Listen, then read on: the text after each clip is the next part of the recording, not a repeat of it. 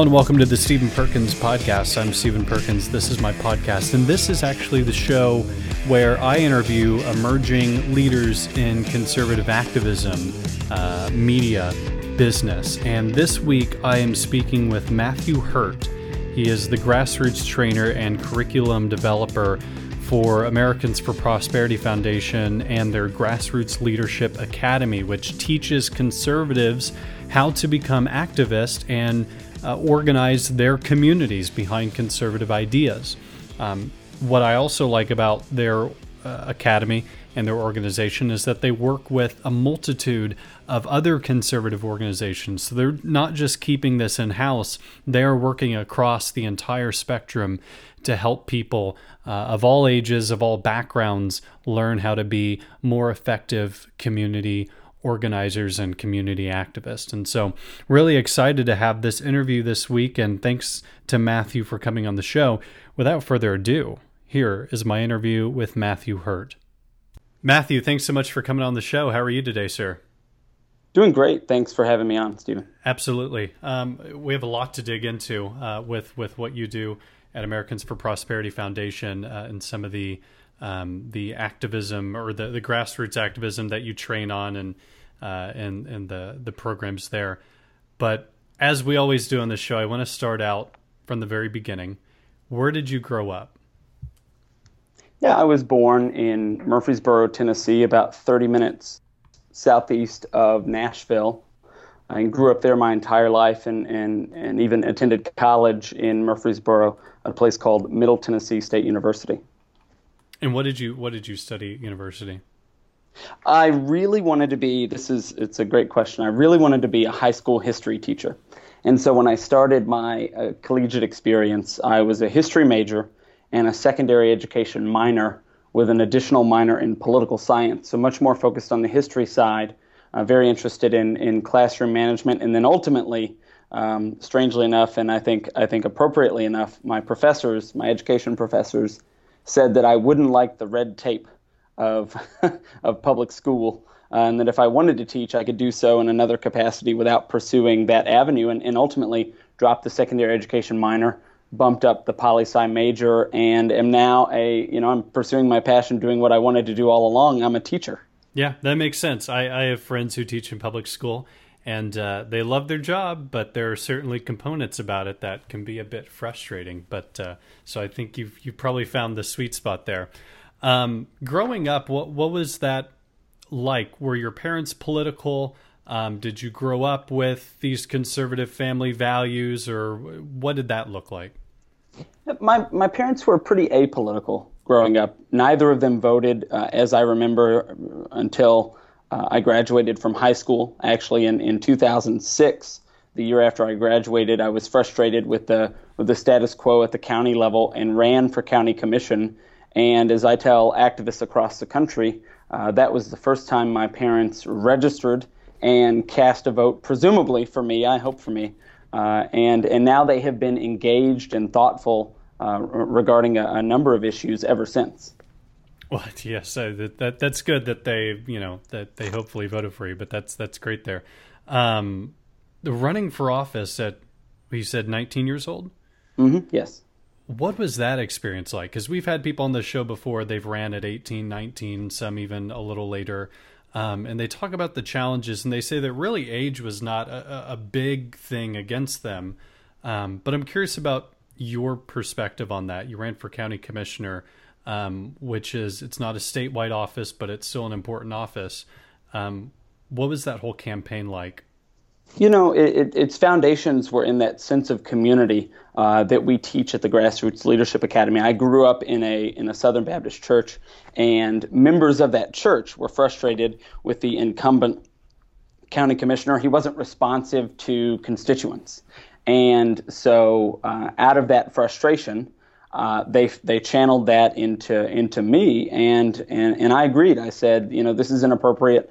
Uh, our elected officials should represent us. They should respond to us. So I made I made only one campaign promise in 2006, uh, and that was if you contact me by phone, by email, by by letter, I will simply respond to your uh, to your uh, to your initial contact and, and try to get to the bottom of the issue. And what I found going door to door before I knew anything about how to campaign, before I knew about messaging, before I knew about you know whom to target, um, I, I, did find a, a, few people who said, "Well, I can't vote for you at the county level because we have uh, property taxes and you don't own property." And you will vote to raise my property taxes, and and so I was happy to give them a copy of a book that I picked up on on the campaign trail called The Law by Frederick Bastiat, which is probably the most important primer on the proper role of government. And in fact, a number of people, I was able to give them a copy of the law. And a few days later, they would call me back and say, okay, I understand what you believe is the proper role of government, and you have my support.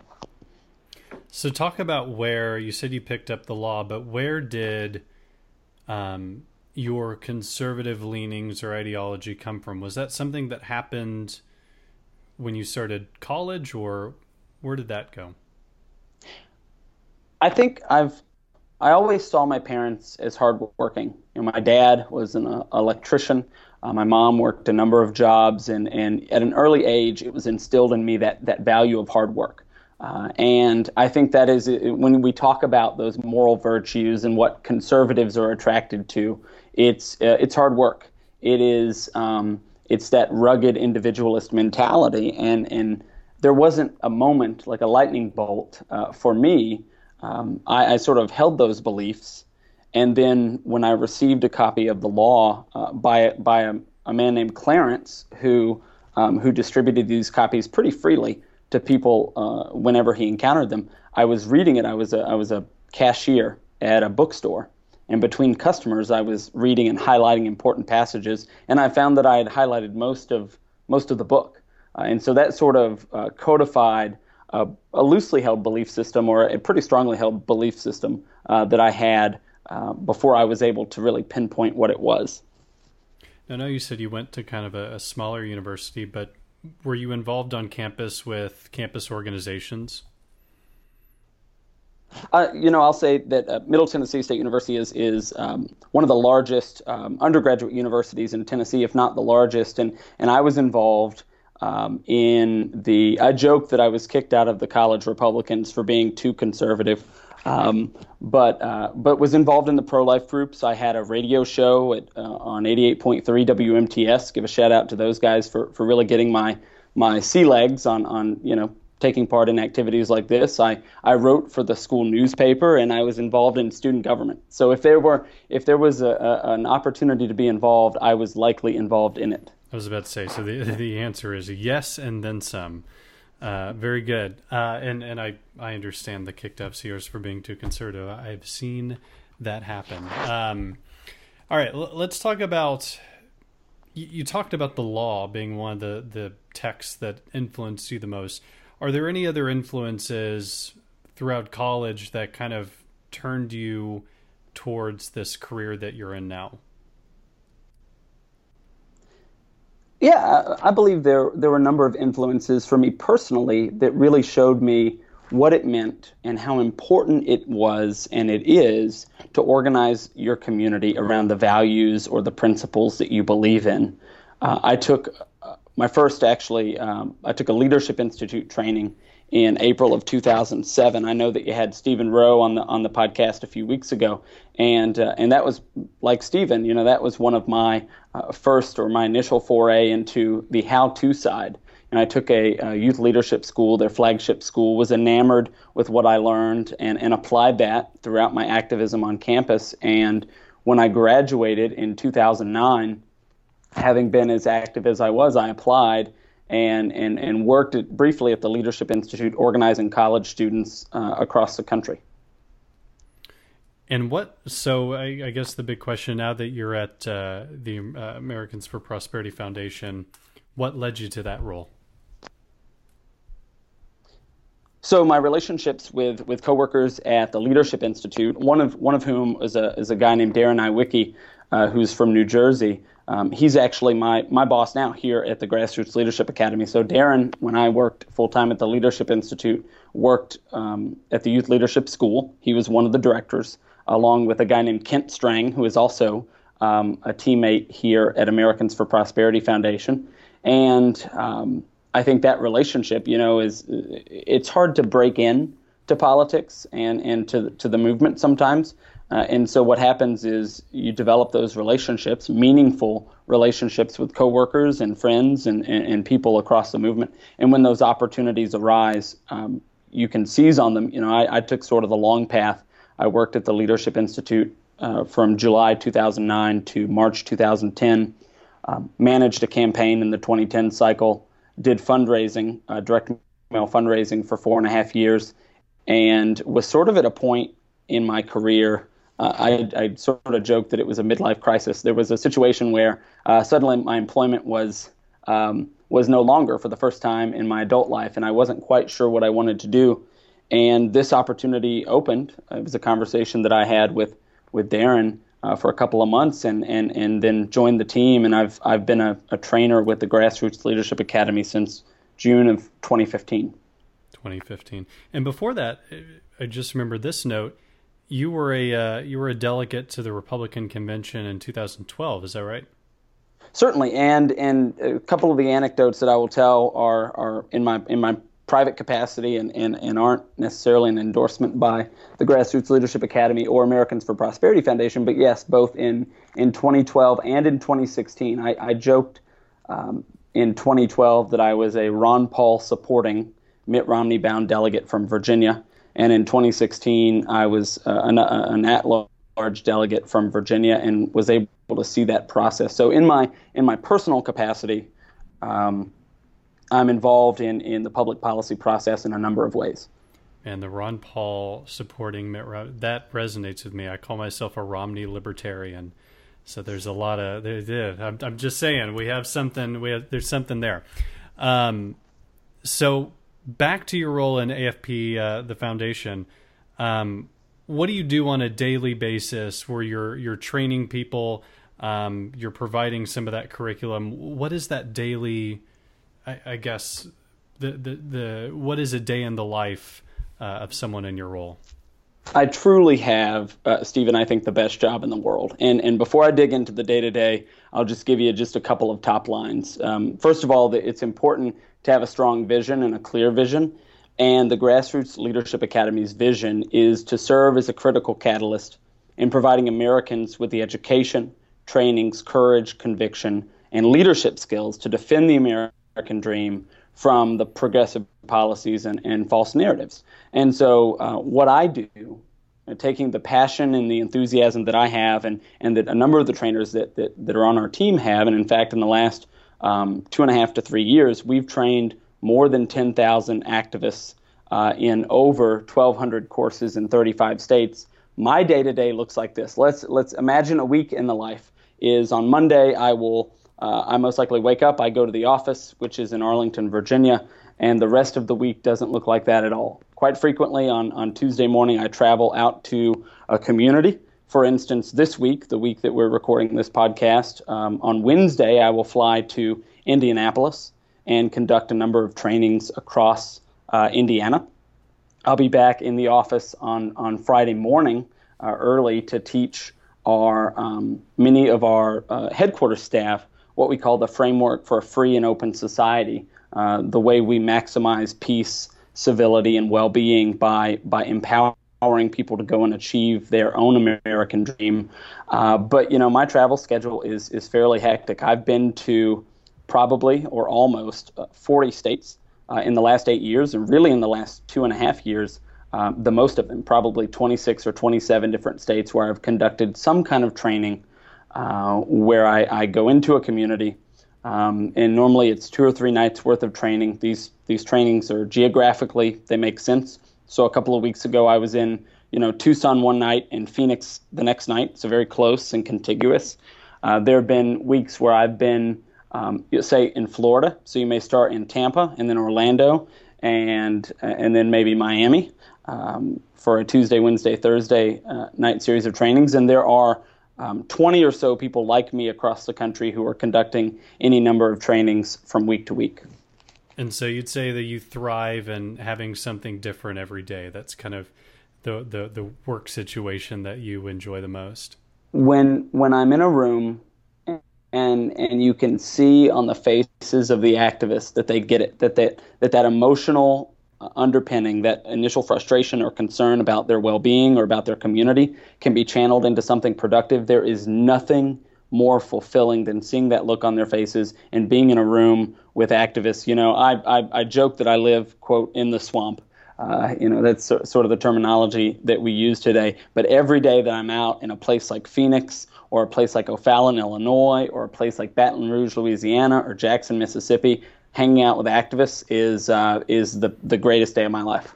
So I think maybe this ties into a question I ask uh, every guest on the show, and that is, what is your why? What is the the personal mission that guides you? It's it's exactly that. It is um, that look on someone's face when they realize they can make a difference. When when um, when they think, you know, this this you know pounding of the desk or my head against the desk or against the wall, it doesn't have to be that way.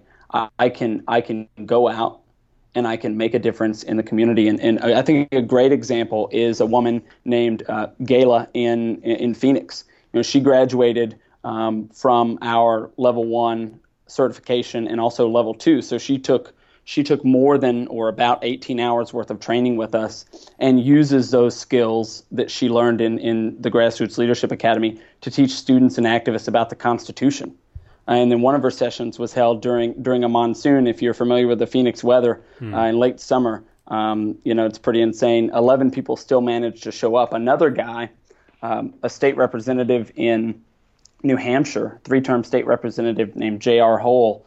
He took um, our trainings as well. And since then, since his graduation, he's used those skills um, to advance economic freedom in the New Hampshire legislature by founding the New Hampshire Freedom Caucus. And it's got 50 members in, in it. So he used the, the community organizing tactics and strategies that we teach uh, to build a, a, true community in, in the New Hampshire State House. And there are stories like that all across the country of, of people in elected office, of people who are just everyday average Americans who realize that they can make a difference. What is the general age of people that come to these trainings? Do you find that it's uh, it's younger people? Is it is it older people? Like, what is the general age there? We have uh, grassroots leadership academy trainings are tremendously diverse in this sense. Uh, we we have the privilege and the pleasure to work with a number of organizations, both um, both directly but also indirectly. And and so what I've seen working with uh, an organization called Generation Opportunity Institute, we've trained um, college students and people who identify as millennial. Just this summer, just a couple of months ago, I was in Chicago um, with an organization called Turning Point USA, where we provided two trainings for their for their conference there to 170 young people, current college leaders.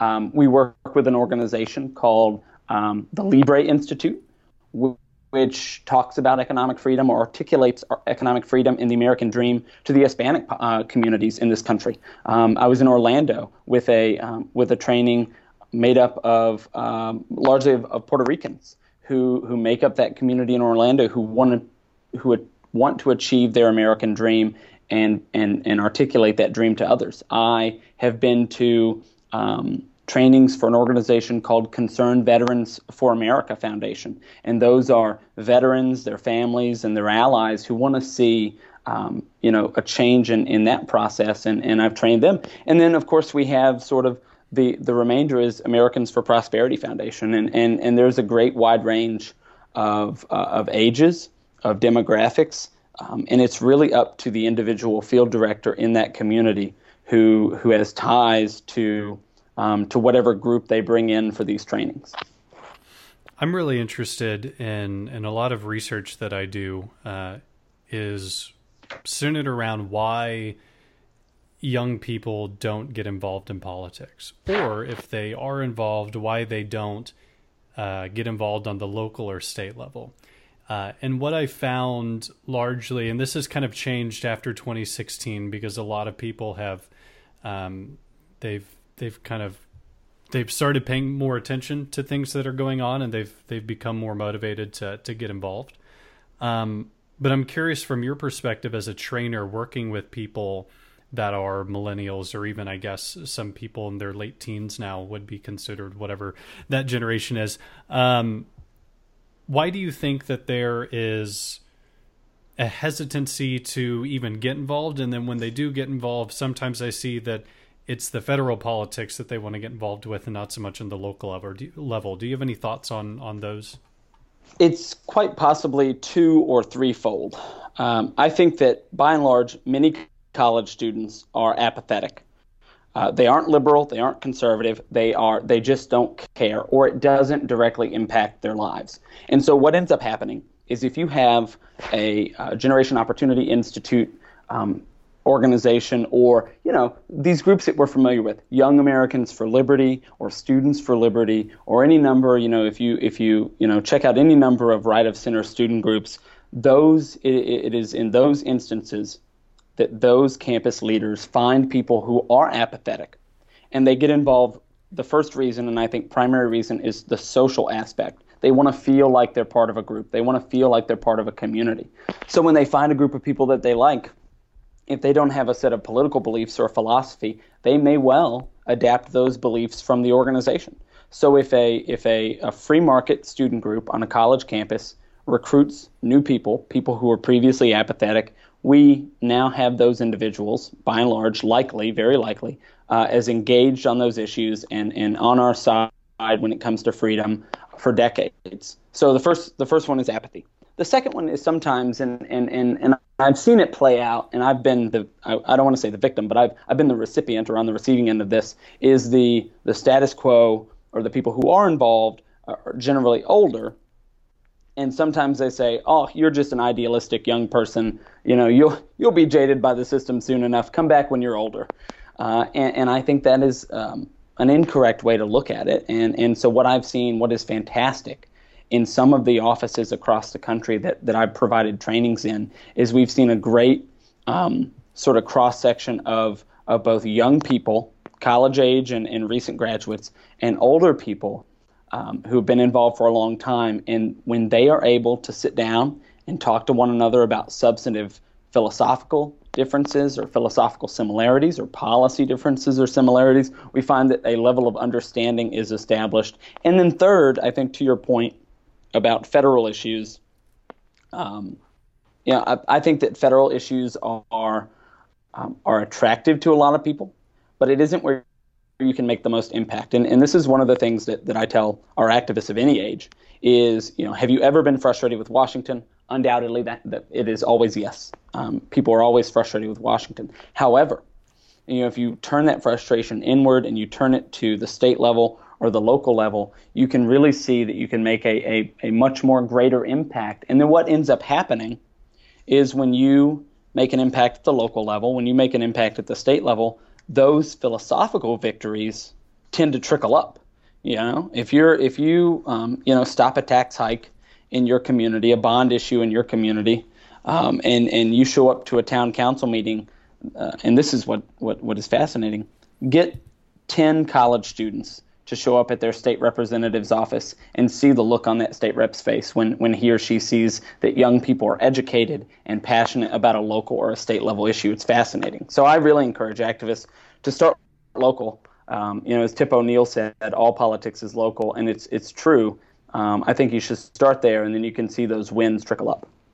I think there's two very important things you said on that last point.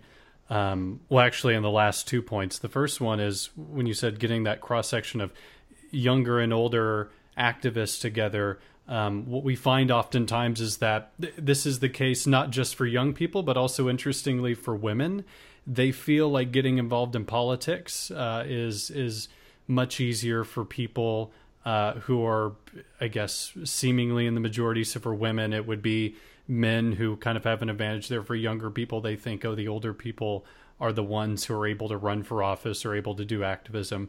Um, what we often find is that just by a party leader or an organization leader encouraging them to take an active role, uh, you'll get them to be more active because then they have the validation of someone in leadership saying, No, I think you'd be great at doing this.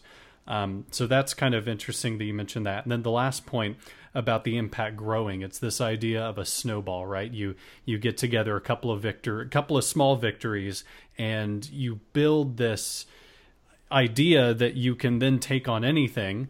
Um, and and when you look at the stories of prominent federal politicians, the one that comes to mind, not a conservative but influential nonetheless, uh, is you have Cory Booker who got involved uh, very locally in New Jersey, or even Barack Obama who was a, a community organizer, and they work their way up.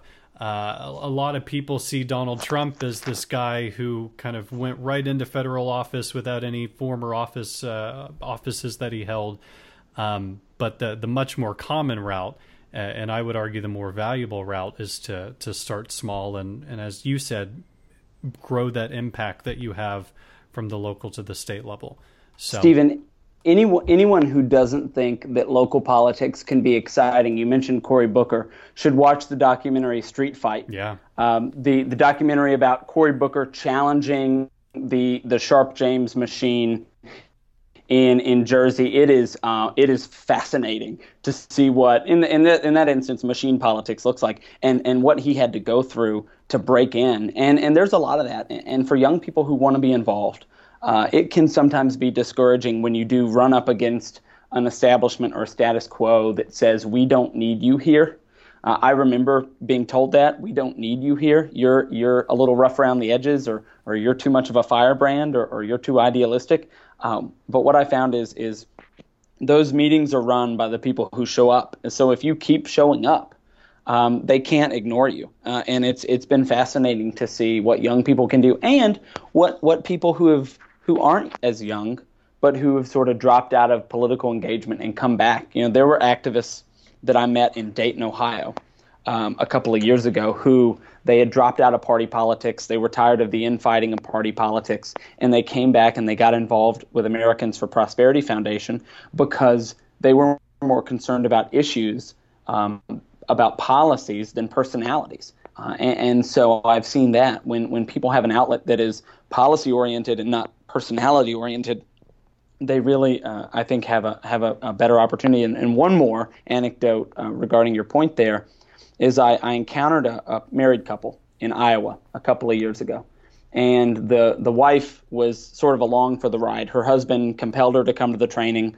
and um, she wasn't particularly interested, um, and I didn't know why. And so one of the nights, our, our night three training, we we we encourage activists to get together one on one and talk with somebody they don't know to get to know them better and to establish a sense of community. And in that one on one meeting she had with somebody she didn't know, um, it was articulated why. And she came back through the training one more time and I told her story. Um, she, uh, while her husband worked nine to five, she was raising their, their son uh, who is on the autism spectrum. And he was probably about my age, maybe in his mid to, to late 20s, and she knew and her husband knew that they were going to raise him all of their lives. And so rather than have time to be interested in politics or interested in policy, she dealt primarily with, with the, the task of raising her son or their son. In that one on one meeting, she met a special needs teacher, and they were able to talk about the challenges of, of raising someone with special needs and, and she found in the room an ally and so and the light came on for her and she came back through the training to do it again because she finally knew that there was somebody who understood her struggle mm. so if we get to know one another beyond the political beyond the, the, the, the, stuff that we talk about on the nightly news and we get to know the struggles the triumphs and, and, the, and the, the, the lives of, of our friends and neighbors it can really make a difference and make an impact i think that's just the perfect story to kind of show uh, show what's possible when you get involved there, and, and that's really great. Um, cool. And, and, I didn't know that that the foundation worked with so many other organizations. I, you know, oftentimes what we see within conservative organizations is they kind of want to stay in their lane, and there's not as much collaboration. So it's great to know that um, you guys are doing just that. Um, I want to move on to kind of our final round of questions, rapid fire questions, which just means that I have to ask them quickly, um, not that that your responses have to be quick. Um, and I think we've already answered the first one, the book that influenced you the most. Would you say The Law is that one book? It's it's absolutely that one book. And what about books that you give away the most? Or as I found, people don't often give away books anymore. But if you were to give away books or recommend a book, what's the a couple of books that you would recommend? Uh, I think one of the books that that I really enjoy um, as part of being part of the culture of the Americans for Prosperity Foundation family is one called Good Profit by Charles Koch, and it really talks about in a in a free society what it means to benefit yourself by benefiting others. Uh, sometimes our friends on the left and, and even our friends on the right say the capitalist system there are winners and losers, but if you go in as a as an entrepreneur and you want to provide the best, the fastest, the smartest, and, and the, the cheapest, but the most quality product, you're going to have to listen to the customers and you're going to have to provide um, the best customer service you can. And so, you know, getting in the mindset that what we're doing, you know, embracing free enterprise, embracing a free and open society really allows everyone to thrive. And, and so th- those values are articulated in good profit. Uh, I think there, there, there are a dozen or so. Anything, anything by Thomas Sowell, uh, economist Thomas Sowell, who just is so great at articulating many of these complex and often boring to many people, boring issues uh, in a way that is understandable, is uh, is tremendous. But but again, that first initial foray into into into the philosophical is probably the law, and then and then finally, I think if you're a community organizer. Uh, for the right or for the left, for the freedom or, or for statism, there are two books that are, that are important. There's um, Dedication and Leadership by Douglas Hyde. Hyde was an avowed communist in, in the United Kingdom in, in the post World War II era. And he shed his communist beliefs and joined the church. But um, one of the things that, that he took to the church was what the Communist Party taught him uh, in how to be an organizer, how to be uh, on fire for your beliefs. And so he took that belief system to the church. And then, secondly, of course, is uh, Saul Alinsky's Rules for Radicals. On day one, when I started at the Leadership Institute, and on day one, when I started at the Grassroots Leadership Academy, I had a bundle of books, and both of those bundles included Saul Alinsky's Rules for Radicals. And for those who may object to many of the teachings and the beliefs of Alinsky, uh, which I do, it is just as important to know what the other side is willing to do to you uh, and, and, to be able to understand those tactics and strategies. And so, uh, if not if not for a, a, how-to guide, it should definitely be a guide for when it happens to you. Those are really great, and we will put those in the show notes so people could check that out.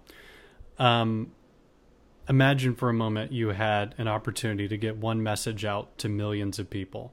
What is that one uh, message that you would want to get out to the world? I think everyone is empowered to make a difference for freedom, no matter what their role in society is, from the school teacher to the janitor to the electrician to the doctor to the lawyer to the elected official to the underemployed college student. Uh, understanding that and finding a community that fosters that, that fosters your passion for a free and open society, um, can make you as successful uh, as you want to be in advancing a free society. So I just encourage anyone who cares about limited government liberty and what we call a free and open society to find a way to get involved. Next question is a fun one. Uh, you get to put on the, the future telling hat a bit. In the next 10 to 30 years, what is an issue or a couple of issues that you think could really become uh, banner issues of, of uh, you know the, the next era there is a really great video by the Mercatus Center uh, by a guy named Professor Robert Graboyes, G R A B O Y E S. And he talks about healthcare, actually, the last 30 years of healthcare. Um, and there's a dichotomy. Um, we are currently in what he calls the fortress, uh, where, where, where elected officials are trying to protect the status quo. Um, and what we should be doing is, is getting out onto the frontier, trying new things, right to try medication, um, things that, that we can't even fathom right now because we don't know that they can exist. And this is what's great about spontaneous order is that out of the uh, uh, an unknown need in society, someone will provide that need, and we cannot possibly know what it is. And so I think medical advancements and technology are going to just go through the roof. I think in the last 15 years, we've seen um, technology advance exponentially. I think we're going to see a, a shift, and this is going to be a challenge a shift from the the service economy, from manufacturing to service to what happens when when many things are automated. What do people do then? And I think those are going to provide some challenges. But I also think there there are really neat opportunities in in what I would call the the sharing economy. Uh, things like Uber and Lyft and and um, and food trucks and Airbnb. That just this and what happens is people don't realize they're embracing liberty when they eat at a food truck, or they don't realize they're embracing property rights and freedom when they stay at an Airbnb. And so, making that connection to the actual physical, tangible, what it is that everybody does, to what it means in a free and open society uh, is very important. I love those sharing economy apps for that very reason. I have a trip coming up with an Airbnb. So excited about it. Um, no, I think that's really great. I like what you said there from going from the fortress to the frontier. I think it's been a while since we've been comfortable with this idea of trying new things and experimenting with what could be. And so I think that's important. Um, and finally, I just want to know, with as much traveling as you do, I know you're you're a busy, busy guy.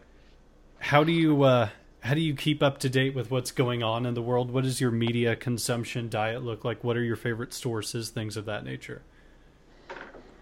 I shock our activists when I tell them what I actually listen to and read uh, uh, around the country because I think it's important to hear all sides. And so I listen quite a lot uh, to NPR uh, to the podcasts. You know, I'm I'm never uh, never in one place for too long, so I download those podcasts. I listen to Malcolm Gladwell. I listen to uh, you know any any number of those those kinds of, of, of products, and I also when I'm watching cable news, I generally watch MSNBC, and and I do so because of uh, because of this because we teach our activists how to frame liberty and how to frame freedom and how to frame a free and open society. And we can't anticipate how the um, the opponents of freedom are going to frame their discussion or their argument unless we hear their arguments. And so I constantly watch uh, MSNBC and listen to NPR and, and, read left of center sites to get a perspective. I know what Fox News is going to say. I know what uh, my friends at Town Hall or Red State are going to publish.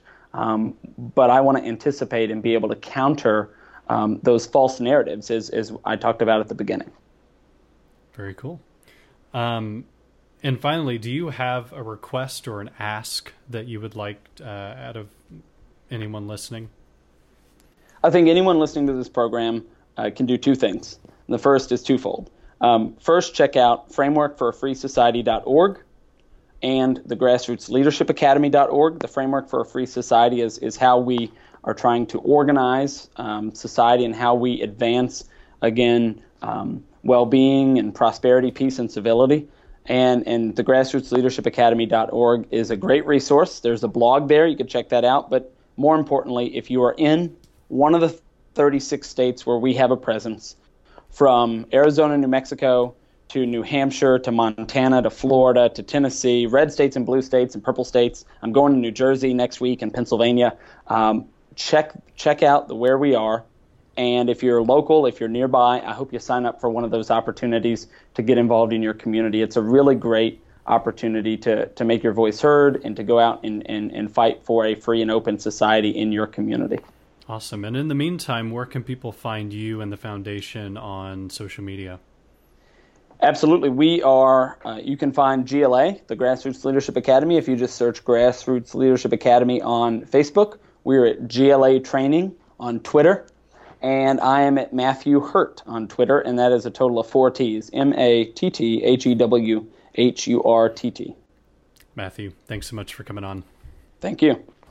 I'd like to thank Matthew one more time for coming on the show, and thanks to you for listening. You can find me on social media at Stephen underscore Perkins, that's Stephen with a PH, on Twitter and Instagram, facebook.com slash Stephen Perkins. You can also find the Outset Network at Outset Network on Twitter, Facebook, and Instagram, as well as you can browse the other podcasts that we offer here on the network by going to outsetmagazine.com slash podcast.